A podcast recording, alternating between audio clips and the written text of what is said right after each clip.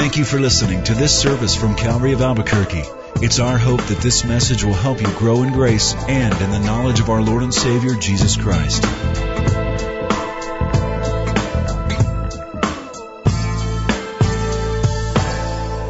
Let's pray together. Father in heaven, we honor you and you're our guest of honor.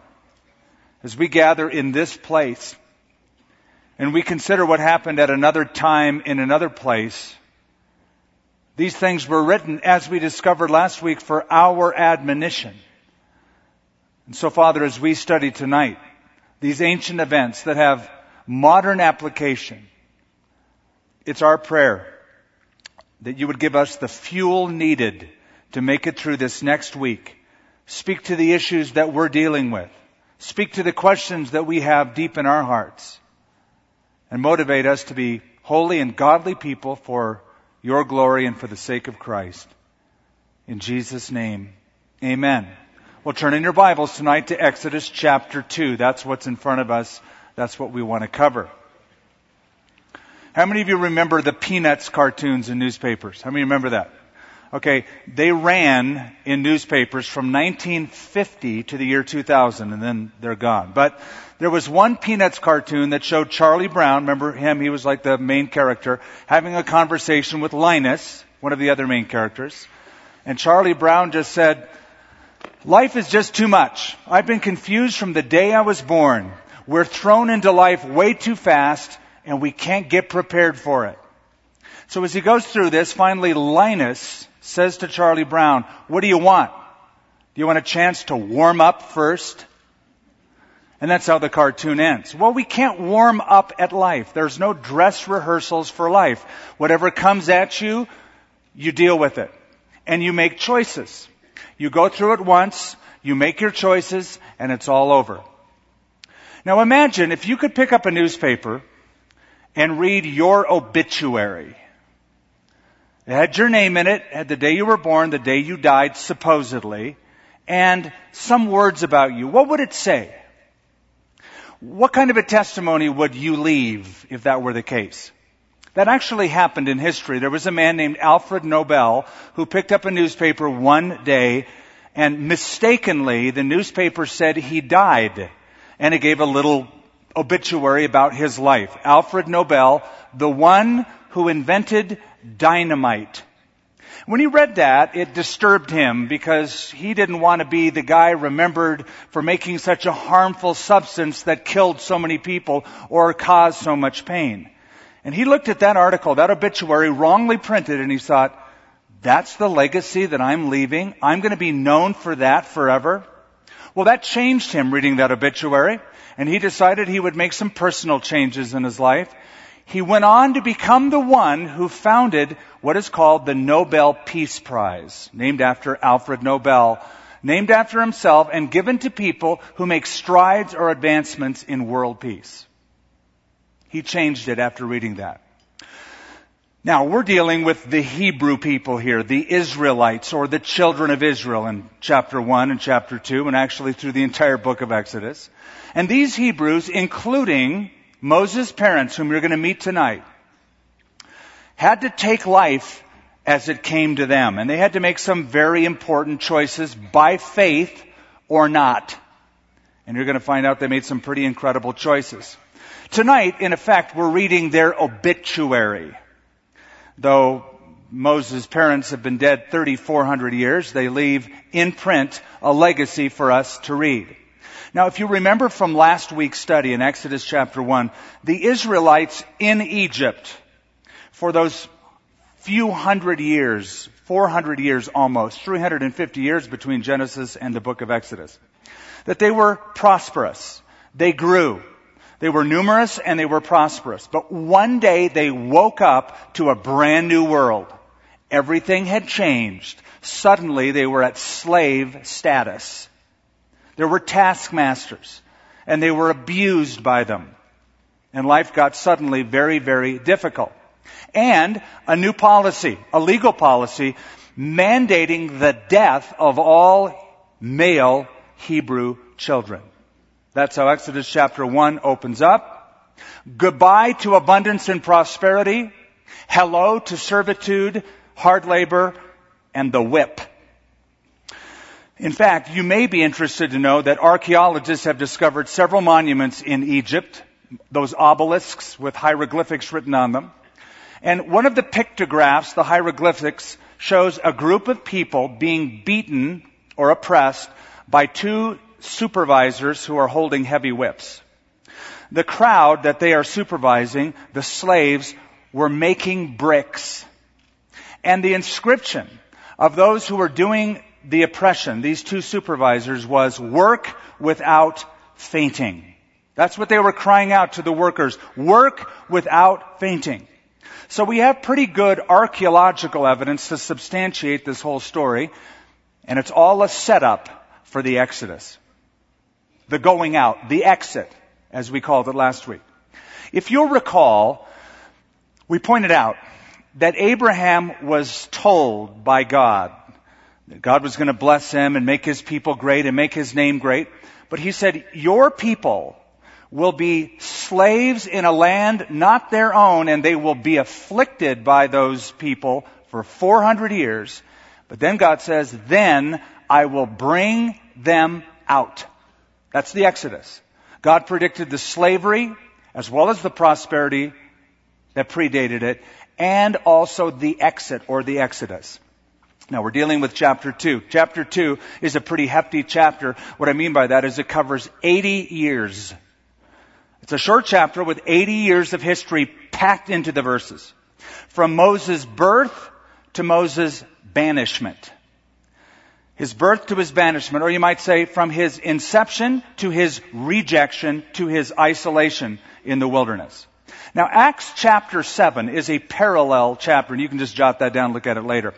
But in, in Acts chapter 7, Stephen, who, who gives a testimony before the Jewish leaders in Jerusalem, gives a speech about Christ and he uses Moses as a parallel. Stephen divides Moses' life up into three sections of 40 years. And so I want to do that for you with a, a few P's to remember them. The first period of 40 years was pampering. He was pampered by the good life in Egypt. Man, he had whatever he wanted because we'll see why in a minute. He was in the royal household by adoption. Pampering, number one. Second phase, preparing. God was preparing him for a role, a very unique role as a deliverer for the children of Israel. And the final phase of that was pastoring. For 40 years he would shepherd two and a half to three million people, God's people, the Hebrew people, out in the wilderness. Now, I really have always liked what Dwight L. Moody said, that preacher from Chicago almost a hundred years ago. He said, for the first 40 years, Moses was trying to be something in Egypt. For the next 40 years, God showed Moses that he was nothing. And for the final 40 years, God showed Moses that he could take nothing and make something out of him. So 40 years of success, 40 years of isolation in the wilderness, and the final 40 years, life for Moses began at 80 in terms of serving the Lord. So, verse 1, chapter 2. And a man of the house of Levi went and took as wife a daughter of Levi. Now we're dealing with Moses' parents. Moses is doing the writing, and he doesn't tell us their names. He just says a man and a woman. It's a typical love story. Boy meets girl. Boy and girl fall in love. Boy and girl get married. Boy and girl have children. He's writing about his parents. Now I want to give you some names if you're interested in names, but there are some names that are important and some names you'll need to remember in future studies in Exodus and even Numbers. Levi, he's mentioned. He's the third son of Jacob.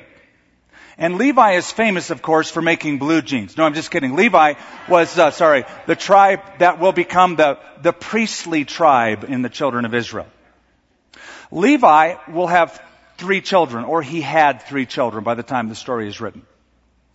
That is Gershon, Kohath, and Merari. Those are his three boys.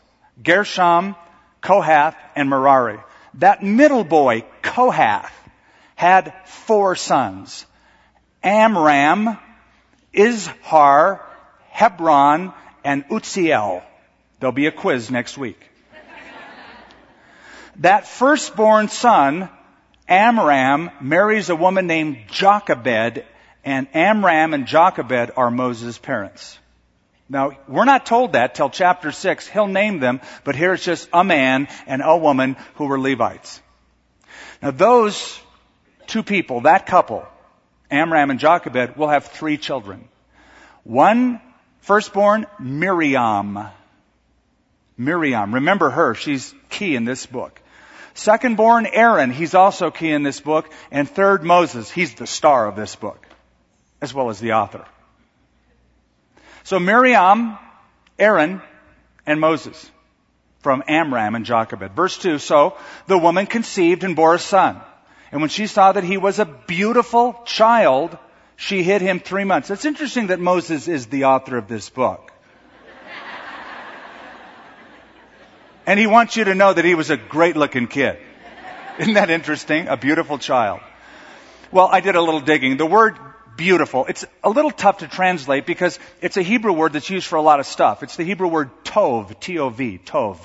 And uh, if you've ever been to Israel, you're already familiar with it because we teach you when you get there that in the morning you say Boker Tov, which means good morning or morning good, literally. In the evening, Erev Tov, which is good evening.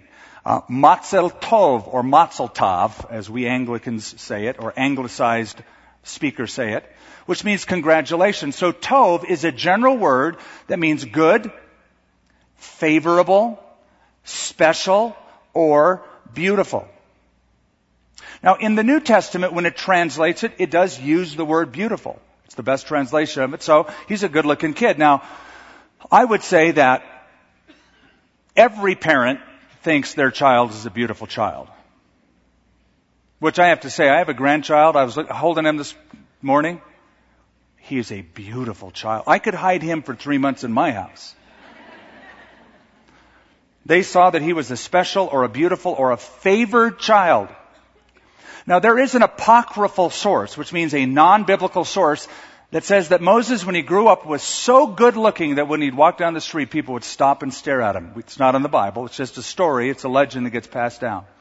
Perhaps when he was born, his parents, Amram and Jochebed, looked at him and they just knew they were given God-given insight that God had a special plan for him and they wanted to inculcate that into the psyche and into the heart of that young child from an early age. Certainly, Moses is a remarkable man. One of the most remarkable men in history next to Christ. Christ being number one. Of course, some people would disagree with that.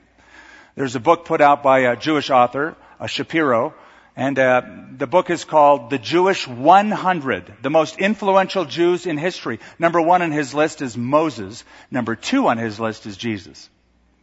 Number three is Albert Einstein. Number six is Paul the Apostle. Uh, number seven is Karl Marx, and for you sports fans, number 98 is Sandy Koufax, the pitching great. The Jewish 100, the most influential Jews of all time. On his list, Moses ranks as numero uno. Now, in Hebrews chapter 11, I'm just going to read this to you. We're told this. It's another parallel passage to Exodus 2. By faith, Moses' parents hid him for three months after he was born because they saw that he was no ordinary child and they were not afraid of the king's edict. That's what I want you to see. His parents feared God in heaven more than a king on earth. And they hid him for three months. It's not easy to hide a child for any length of time. Because children do what? Little babies do what? They cry. And if you're living in a tent down by the Nile River or a little shack, who hears the baby? Everybody. The neighborhood here. So to keep a child quiet for three months is quite a commitment and a step of faith. Verse three. But when she could no longer hide him, she took an ark of bulrushes for him and daubed it with asphalt and pitch and put the child in it and laid it in the reeds by the river's bank. Obviously Moses was blessed with a great set of lungs. And he reached a stage in his life where when he cried it was like the fire bell going off. We gotta do something. We gotta act. He's able, as a child, as a baby, to speak clearly through his cries. And I'm bringing that up because next week, when we study the calling of Moses by God, the first, or not the first thing, but one of the excuses that Moses will have is, I'm not eloquent. I can't speak. I'm slow of speech. Well, here, as a baby, he was anything but slow of speech. He was very quick on the draw, and he let his feelings known through his cries. Now, Moses' parents are exhibiting faith. That's what Hebrews 11 says. By faith, they hid him. There's two ways that they exhibit faith, and I want you to note them. They exhibit faith by hiding Moses for three months. They're committed to a special purpose that God might have for that child.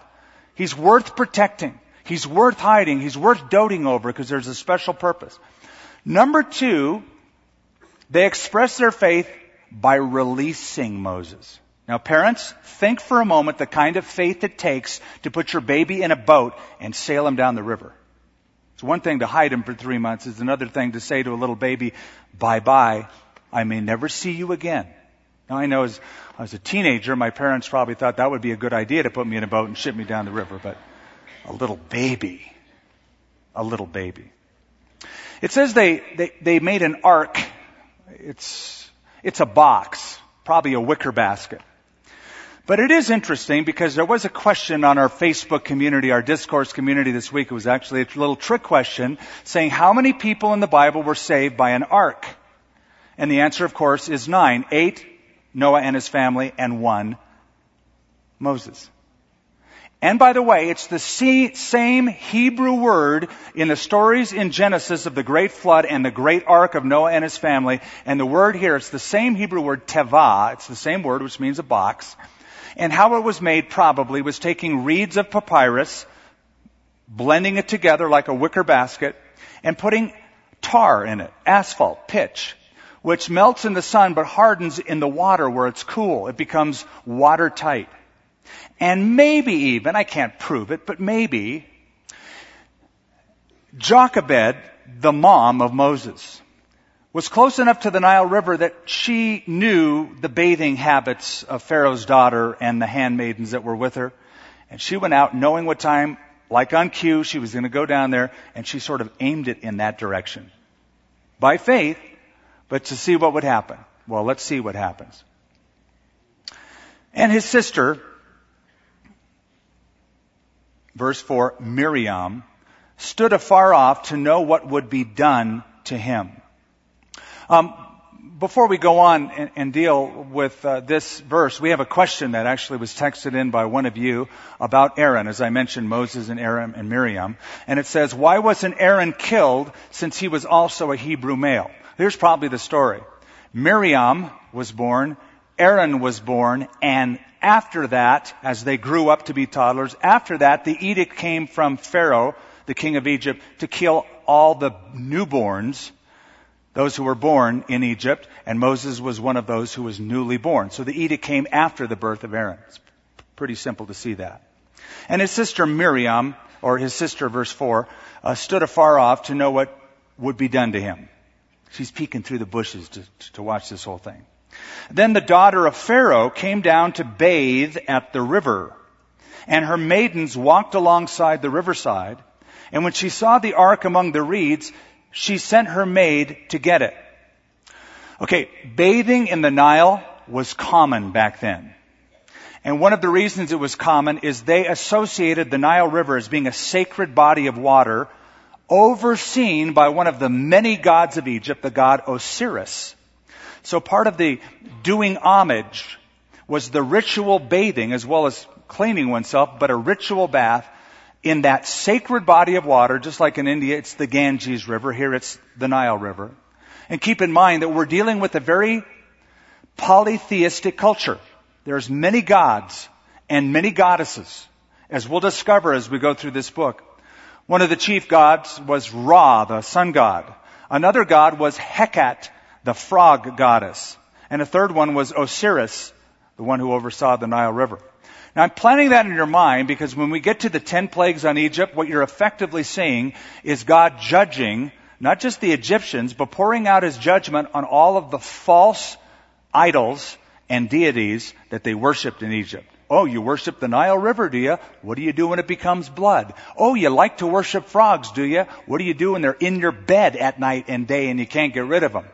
You see God's fun point. So they're down bathing at the river. She sees a little boat come by and get stuck in the papyrus and she sends her maid to get it. In verse 6, and when she had opened it, she saw the child. And behold, the baby wept.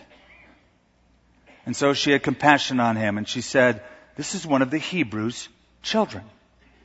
Can I just say, as I read this, it strikes a really wonderful chord in me.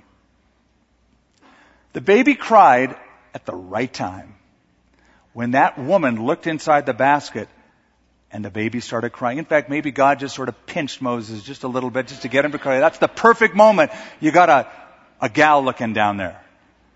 See, J. Vernon McGee says something wonderful. He says in his commentary, God brings two things together that he made. A baby's cry and a woman's heart. And when she heard and she saw that little baby, her heart melted. I'm going to share something with you as a possibility. It may lend some insight to it. Because Osiris, the god of the Nile River, was seen as the one who gave life benevolently to the Nile Delta and the people who lived there. Perhaps Pharaoh's daughter saw that baby as a gift from Osiris to her. Maybe she was infertile. We don't know those stories. But she could have seen it as a gift. In fact, researchers have discovered an interesting inscription that Egyptian women obviously recited as they went down toward the Nile River. And here it is. I have afflicted no man. I have not made any man weep. I have not withheld milk from the mouth of sucklings or babies. Maybe she was saying that, praying that, repeating that like so many others had recited and taken that vow and made that homage prayer of worship. And now this little basket comes her way and she's thinking, this is a gift from Osiris, the god of the Nile River. When she had opened it, she saw the, the child, and behold, the baby wept. She had compassion on him, and she said, This is one of the Hebrews' children. Then his sister said to Pharaoh's daughter, Shall I go and call a nurse for you from the Hebrew women? Now, his sister is who? Miriam. She's watching the whole thing. She's sort of in the background. And then she steps forward and she has a suggestion. Shall I call a Hebrew gal who knows how to do this with the Hebrew kids? According to Flavius Josephus, how many of you know who he is? He's a Jewish historian. He gives us a lot of information. Some of it we cannot substantiate, some of it we can. Josephus said that what happened, this is in his history of the Jews, is that the baby was taken out of the river, given to the princess, the daughter of Pharaoh. She looked at it. And she passed it down to all of her handmaidens to see if they would nurse the child. They couldn't, of course. And at that point, Miriam, after that didn't work, steps forward and says, I got a suggestion. Let's call one of the Hebrew women. And so we read, and Pharaoh's daughter said to her, Go. And so the maiden went out and called the child's mother. So now imagine the joy of Jochebed as she gets that child back and now gets to nurse that child. Her faith is paying off, isn't it? Her faith is being rewarded. Well, just wait till you see what's coming next. Then Pharaoh's daughter said to her, Take this child away and nurse him for me, and I will give you your wages. Oh, this is really good now. And so the woman took the child and nursed him. Not only do you get your kid back from the dead, not only do you get royal protection, you get paid to be a mother. That's a pretty good idea, isn't it? I read an article some time ago in the Detroit Free Press that tallied up all of the duties that a wife has in a home. From being a cook, chauffeur, errand runner, bookkeeper, and it listed several things that moms typically do, and said if you were to give her a dollar value on the task that a mom performs in the home, she would be paid in modern currency $160,000 a year. So I don't know what they paid Jochebed, but hey, gets her kid back, at least for a while, and she gets paid. You know what this reminds me of? Reminds me of Paul the Apostle. It's a very similar story. Paul the Apostle always wanted to go to Rome, right? Wanted to preach the gospel in the very heart of the empire, Rome itself. He wrote letters. I'm coming to Rome. I'm coming to Rome. Well, life didn't go like he thought it was going to go. He gets arrested because he says something in Jerusalem. He gets arrested, goes to Caesarea, spends two years in jail. Finally, he appeals to Caesar in Rome, which he could do as a Roman citizen. So, once he appealed to Caesar, they put him on a ship, the Roman government does, on a grain ship that was going from Alexandria, Egypt to Rome, and Paul now gets the dream of his life to go to Rome, all expenses paid by the government. She gets to raise her child, all expenses paid by the Egyptian government. There was a woman who was a Christian, an elderly lady. She lived next door to an atheist, and the Christian would pray every night, every day, and she would often pray out loud. And the house was so close, the atheist and the Christian, the atheist could overhear her praying, and he thought, she's just nuts. I don't, there is no God. This lady's just mouthing off words. But she would thank God and she would pray for her needs. Well, life got really tough for this old gal, and so she prayed that God would get her groceries. She ran out of groceries. So she prays out loud, Father in heaven, I believe that you will provide anything and everything I need, and I need groceries to make it through the week, but I trust you and I know you'll provide in Jesus' name, amen. The atheist hears this. He goes, I got an idea. I'll get her. I'll fix her. The atheist goes out, buys the groceries. Tons of them places them at the front door of the Christian, knocks on the door, hides in the bushes, and waits. Christian opens the door, looks down, sees the groceries, and she says, Praise the Lord! The Lord has provided. Just then the atheist jumps out and says, You crazy old lady, God didn't get those for you, I did. At that, the Christian got more excited, started jumping in the driveway, going down the street, hallelujah, praise the Lord. And the atheist said, I, I don't get it. You heard what I just said, right? Why are you so excited? She said, I always knew that God would provide the groceries. I just didn't think he'd make the devil pay for them. so, Moses gets raised and the devil pays. Now, this is God's providence, folks. You're going to talk a lot about this in the Bible. Providence is God taking natural events and weaving them together for a supernatural purpose. So God takes a little Jewish kid and makes him a prince and gives to that Jewish kid the very best that Egypt can provide as now a royal heir to the throne, as I'll show you in a moment. But, here's what I want you to see. God blessed that child. God gave to that child the very best of Egypt. But he didn't bless him in that way so he himself could enjoy it but that he could use it to help other people and bless other people. All that he had, all that he knew was so that God would raise him up and see the need and use his whole life to be poured out to help other people get out of bondage. Here's my question. What gifts do you have that God has given to you that you are using to benefit and help other people? It's always a question to ponder. Am I using the resources God gave me to bless and to help others. That's how the story unfolds. Verse 10, and the child grew, and she brought him to Pharaoh's daughter, and he became her son. So she called his name Moshe, Moses, saying, because I drew him out of the water. Now don't forget this. Jochebed exercised faith hiding him for three months. Jochebed exercised faith, placing him in a little box and sending him down the river. But it's not over yet. She still needs a lot of faith. Because now her son, when he grows up, is going to become the son of another woman. How much faith does that take? Not just another woman, a foreign woman, an idolater, an Egyptian who believes in a bunch of gods that don't exist. That's not, that's not how Moses was trained. That's not the family he was born into. So the faith that it would take for her to release her son a second time when he came of age, when he grew up, and he became, it says, the son of Pharaoh's daughter. Now, look, at the name Moses. Moshe means drawn out, or the drawn out one, from the Hebrew word masha, which means to take out or to draw out. It's a great name. He was drawn out of the water, so he's given the name Moshe. He will be used to draw the children of Israel out of bondage in Egypt and be given their land. He will fulfill his name. So he grows up in Egypt. And as he grows up in Egypt, he gets trained by Egypt's best. Did you know, by the way, that the culture in Egypt was very progressive? Did you know that the Egyptians, this long ago, came up with the idea that the world wasn't flat but round? Even before people did in Western civilization, the Egyptians thought that the earth must be round and not flat. The Egyptians calculated the distance from the earth to the sun and were pretty accurate.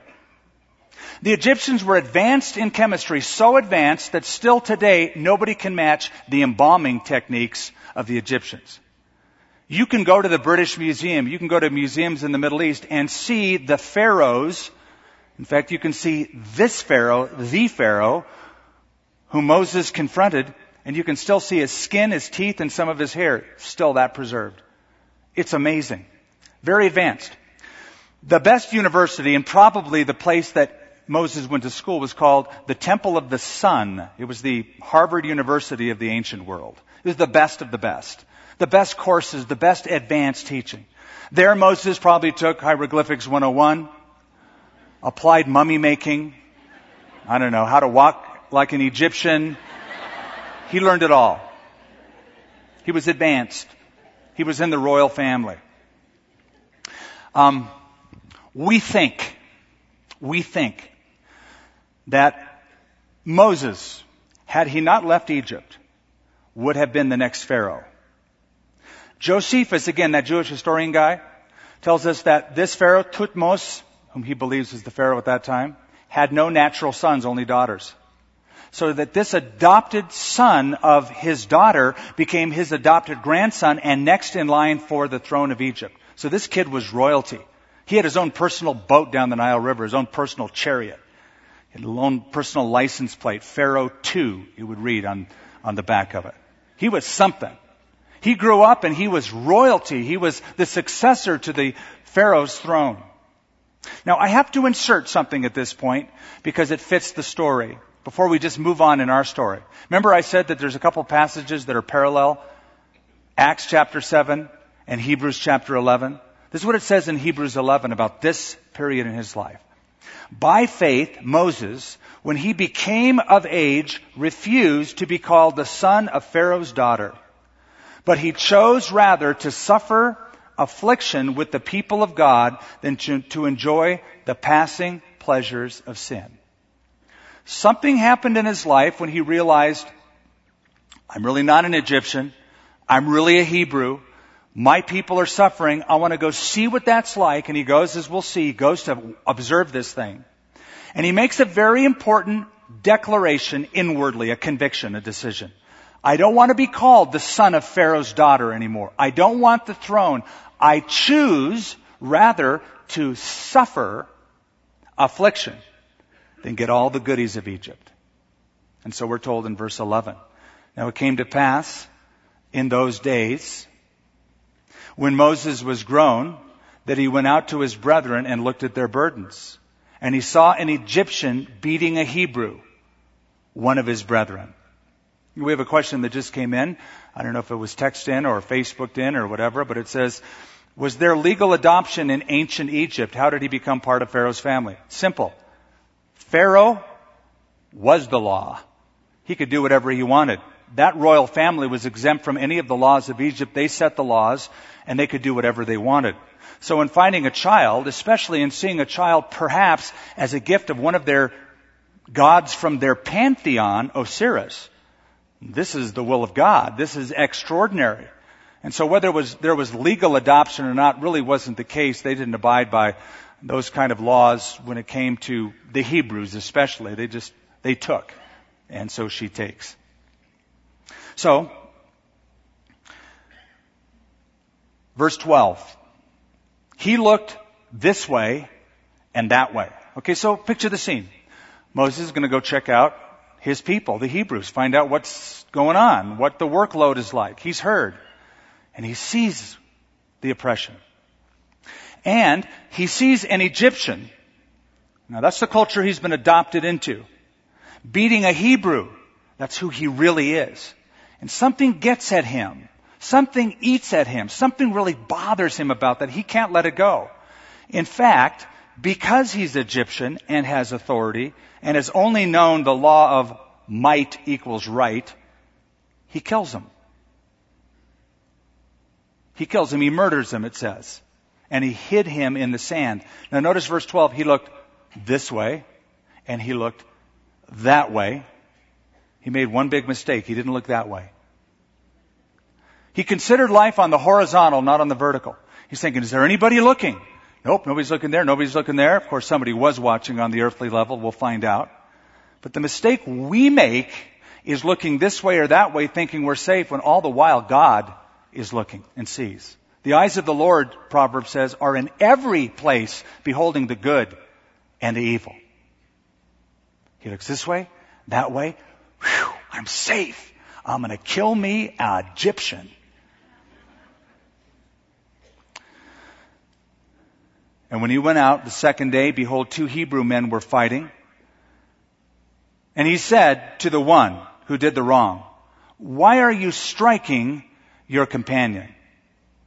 Uh, just a little note about Moses hiding the one he killed in the sand. Whenever you act, even as a Christian, if you act in the impulses of your flesh, there always has to be a cover up. You gotta cover something up. When you're not walking in the Spirit, you're walking in the flesh, fulfilling the desires of the flesh, or in other words, you go out and sin. Now you gotta cover that up. Now you gotta lie about that. Now you gotta let people not see it, because you're not walking in the light. But if you walk in the light, the Bible says, as He is in the light, the blood of Jesus Christ cleanses you from all sin, and you have fellowship with God. I got an interesting email today it was an email from somebody who was reading uh, Exodus chapter 2, and um, they sent along a picture. I want you to see the picture, and I'll read the email. Okay, so you see the picture. This is an actual photograph of a deer hunter in North Carolina, and he's smiling for the picture. Stark. He just killed this elk. Look what's behind him. So what I got in my email was this. My wife and I read Exodus chapter 2 last night. This is not the same scenario, but you never know who's watching you is the point. Well, that's the truth.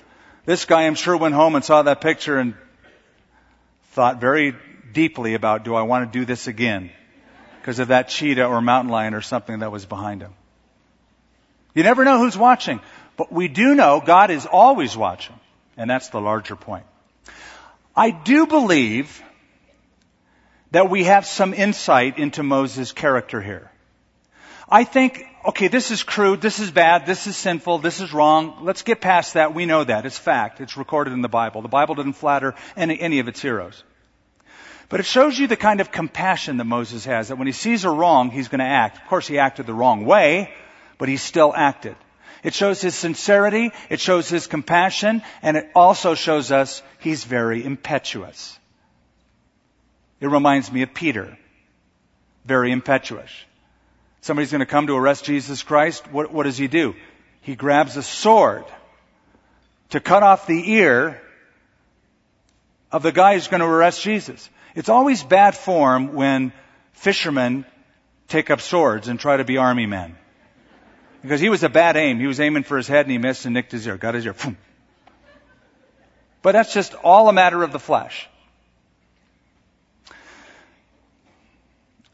He went out the second day, and behold, two Hebrew men were fighting, and he said to the one who did the wrong, Why are you striking your companion? And he said, Who made you a prince and a judge over us? Do you intend to kill me as you killed that Egyptian? So Moses feared and said, Surely this thing is known. He looked this way, he looked that way. He didn't see anybody looking at him, but somebody was watching. Eyes were on him. And when he heard those words come out of this Hebrew's mouth, he just thought, oh no. I've been found out. He feared. This thing is surely known. When Pharaoh heard of this matter, he sought to kill Moses. But Moses fled from the face of Pharaoh and dwelt in the land of Midian, and he sta- sat down by a well. He's found out, and now he flees. He tried to do it in the flesh. He tried to do it in the way he thought he should. He's the Egyptian in control. He can take life. He's part of the royal family. All goes to show you that all of the worldly training Moses got in Egypt did not equip him for the spiritual task of shepherding God's people. This was not God's timing. This was certainly not God's way, right? God said, My ways are not your ways in Isaiah. My thoughts are not your thoughts. They're so far above. This is so far away from God's heart and God's way. So it's going to be another 40 years before he gets the real chance to be the deliverer. So he went down to Midian and he sat down by a well. The next 40 years of Moses' life will be lived in obscurity as far as the knowledge we have, the history that we have to say what happened during that time. He's going to live there. 40 years trying to be something, 40 years God showing him he was nothing, and then 40 years God showing him that he can take nothing and do something with him.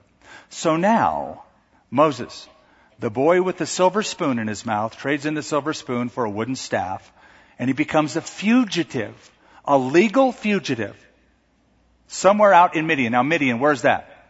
If you were to get a map and look at the Sinai Peninsula, which looks like a big V, you'll see that there's two bodies of water that make it that triangle. It's called the Red Sea. Two bodies, but it's one name. The Red Sea is sort of like a Y. It's, it's deep and, and, uh, and, and wide at the bottom and then has two branches. The eastern or right branch, as you look at a map, has the Sinai Peninsula in the middle, and just on the other shore would be the land of Midian. Now, Midian has a history. You may or may not remember that Midian was a person. He was the fourth son of Abraham by his second wife, Keturah. The Midianites, or the people of Midian, that, that person, settled in that region. So they're related to Moses, related to the Hebrews. They're Semitic. So naturally, he would go to a place that would have his best interests at heart, at heart, and he flees to Midian. Now, Midian is desert. And when I say desert, I mean it's so deserty, it makes this place look like the Oregon coast. I mean, it's, there's nothing. It's just empty. Nothing grows. Just rocks and sand. Verse 16. Now the priest of Midian. You're going to find out his name in a little bit. The priest of Midian had seven daughters.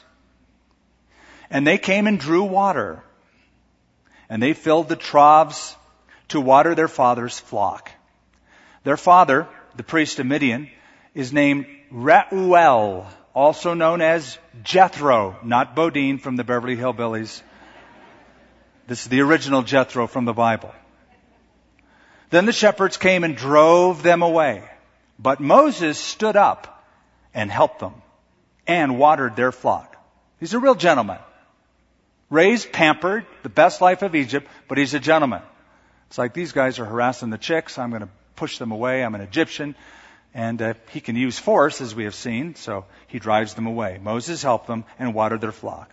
When they came to Reuel, their father, or Jethro, not Bodine, he said, How is that you have come so soon today? And they said, An Egyptian delivered us from the hand of the shepherds. And he also drew enough water for us and watered the flock. So the girls come home. And they tell him the story. There was an Egyptian way over here in Midian at our well. And we got hassled. And, and this time, this Egyptian stood up, man. He was, he was beautiful, the Bible says. He was handsome. He was powerful. He was an Egyptian. And, and it was awesome, Dad. Now watch what Dad says. Smart guy. So he said to his daughters, and where is he? Why is it that you have left the man? Call him that he may eat bread. You don't leave a man like that you catch a man like that. Go get him. Are you nuts? You're here in Midian. It's not every day that you have men hopping by the well, especially an Egyptian. Go get him. Bring him back that he may eat bread. Well, he does more than that. Moses was content to live with the man and he gave Zipporah, his daughter, to Moses. Now, it seems like all this happens pretty quick, like it's a shotgun wedding, which can lead to an explosive marriage, of course. And we're going to see that they have a few problems in their own relationship as time goes on. But we know a little better than that. It was more than like, would you marry me? You know that marriages were arranged by the parents. It was an offer from the father to take his daughter Zipporah and give her to this man to be the wife. That's how it was done in those days. It was a contract made between parents. It was arranged marriages, not between the couple. Here's what I want you to see at this point. I mentioned last week that Moses is a type of Christ. Now when I say a type, please don't take that to the nth degree and try to find that every single thing in his life has to be like Jesus Christ. Because after all, Moses murdered somebody. You can't find a type there. But there is a general typology that is unmistakable. Let me tell you a few points. Number one, Moses was chosen to be the deliverer from bondage for the children of Israel. Number two, he's rejected by Israel at his first coming. Number three, he turns to the Gentiles. He's now in Midian. To a, to a, um, uh, another country related to the Semites, but not completely, not fully. He takes a Gentile bride. She would be considered Gentile by all genealogical records. And Moses appears later on when he comes the second time and is the deliverer for the children of Israel. I'm bringing that up because that's precisely the point that Stephen makes in Acts chapter 7.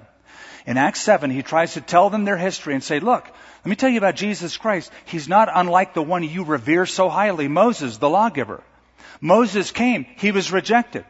Moses came the second time. And at the second time, he was recognized by his brothers as the one that God had chosen.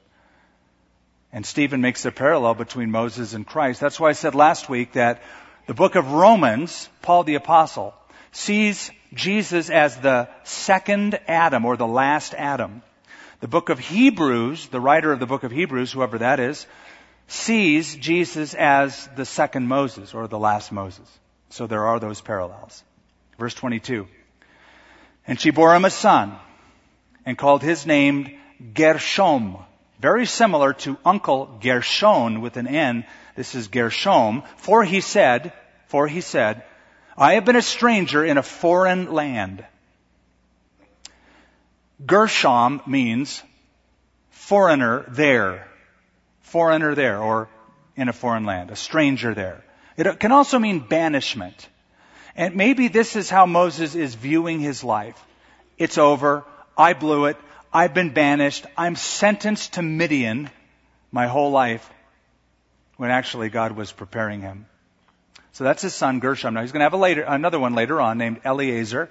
So keep your eyes open for him. Now it happened in the process of time that the king of Egypt died. This Pharaoh died. Then the children of Israel groaned because of the bondage and they cried out and their cry came up to God because of the bondage. They weren't strong. There's a lot of them. But they weren't strong. They're helpless. They're hopeless. They're crying out to God. And so God heard their groaning. And God remembered his covenant with Abraham, with Isaac, and with Jacob. Don't you love that? These guys are dead. They've been dead a long time. But God never forgets a promise. Ah, but I made a promise to those guys. They may not be around any longer, but I made a promise and I'm going to fulfill it. So God heard, God remembered his promise, his covenant, and God looked upon the children of Israel and God acknowledged them. So the time has come. The time has come to deliver his people. So, how's God going to do that? Is he going to send a, an angel? A strong angel like the angel Gabriel? A faithful angel? No, he's going to send a failed Pharaoh an 80 year old failure. Is just the perfect guy, tailor made for this job. So for the next 40 years, he's going to be in Midian, and we'll pick that up next week when he sees a burning bush. But he's being trained by God. How does God train his people? How did God train Moses? Now, Moses was already trained, right? In Egypt. He may have had a master's degree, may have had a PhD in Egypt, Egyptology, mummy making, I don't know. But there's one more degree that he needs to have. It's called the BSD degree. Backside of the desert degree. Did you know that some of God's greatest servants had a BSD degree, backside of the desert? Paul the apostle had one. He was saved by God, but God had to take him out to Arabia for three years. Solitude, trials, isolation, learning, listening to the voice of God. David also had a BSD degree. Chosen by God to be the next king, but not right away. He had to go through periods out in the wilderness of Engedi, the wilderness of Ziph, the wilderness of Paran, all the backside of the desert like Moses. So in Egypt, Moses learned to be somebody. In Midian, Midian, he learned that he was nobody. And by the time we see Moses active in serving the Lord, as I said, he's 80 years old. There's a closing thought on tonight's study in chapter 2. It's a, a quote from one of the Psalms, Psalm 90, which, interestingly enough, was written by Moses. The preface to Psalm 90 says, the words of Moses, the man of God. And one of the great verses in Psalm 90 verse 12 is this. Teach us to number our days that we might gain a heart of wisdom.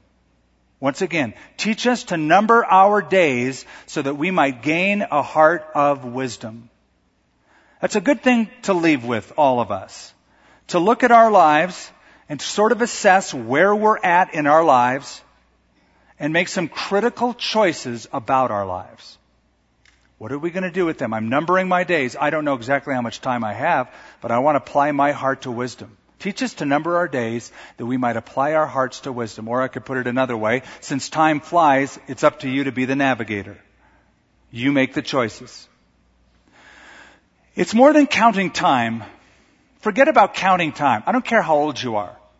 It's not about counting time. It's about making time count. You know that Jesus told a parable about a fool, a rich fool who is getting older. And he says, I'm getting older now. I'm going to take my ease and eat, drink, and be merry. And I have so many goods that I can just relax now and cruise and kick back. He said, that night God came to him and said, you fool! Tonight your soul will be required of you. That's a person who didn't number his days and apply his heart to wisdom. So Linus in that Peanuts cartoon was right. We don't get a warm up. You take life as it comes. But by God's grace, before the obituary is written, we can have a do-over, like Alfred Nobel. We can make some very important, vital turnaround choices. Whether we've been a Christian a long time and we're getting up there and we think, the next several years of my life will be poured out in service to the body of Christ and the Lord's work on earth. Or you realize you don't have a personal relationship with God and you need to change that. One day, one day, hear me, one day, an obituary will be written with your name in it. It'll have your name. Some people will read it, a lot of people won't even know it's there or care it's there. What will it say? What words will it say? In that obituary with your name in it. Your name will be in an obituary. What I want you to know is your name can be somewhere else. In Revelation chapter 20, it talks about the occupants of heaven as only those whose names were written in the Lamb's book of life. Is your name written in the Lamb's book of life? Do you know that for sure? Because you can walk away tonight knowing that for certain. Let's pray together. Our Father in heaven, as we have considered in a very short number of verses, a period of 80 years, the life of Moses from birth to banishment, from inception to rejection to isolation. We consider the kind of choices his mom and dad made. Really good choices. We consider the choice that Moses made a really good choice, but just going about it the wrong way. Until finally you get a hold of his life in a very dramatic fashion. And he becomes what you always wanted him to become. A humble servant of the living God. So that Moses realizes it's not about me, it's not about my authority, it's not about my strength. It's about God and God's authority and God's strength. I pray, Father, that everyone here, in choosing the steps they're going to take tonight, tomorrow, this week, this year, that God, you would be at the very uppermost of their thinking. They would think about eternal things, spiritual things, heavenly things. In Jesus' name, amen. Thank you for listening to this service from Calvary of Albuquerque. If you would like more information about what you've heard in this message or about Calvary of Albuquerque, please visit our website at www.calvaryabq.org. If you have made a decision to follow Christ or would like someone to pray for you, please leave a message with our Prayer Watch line at 505 344 3658. Thank you and God bless.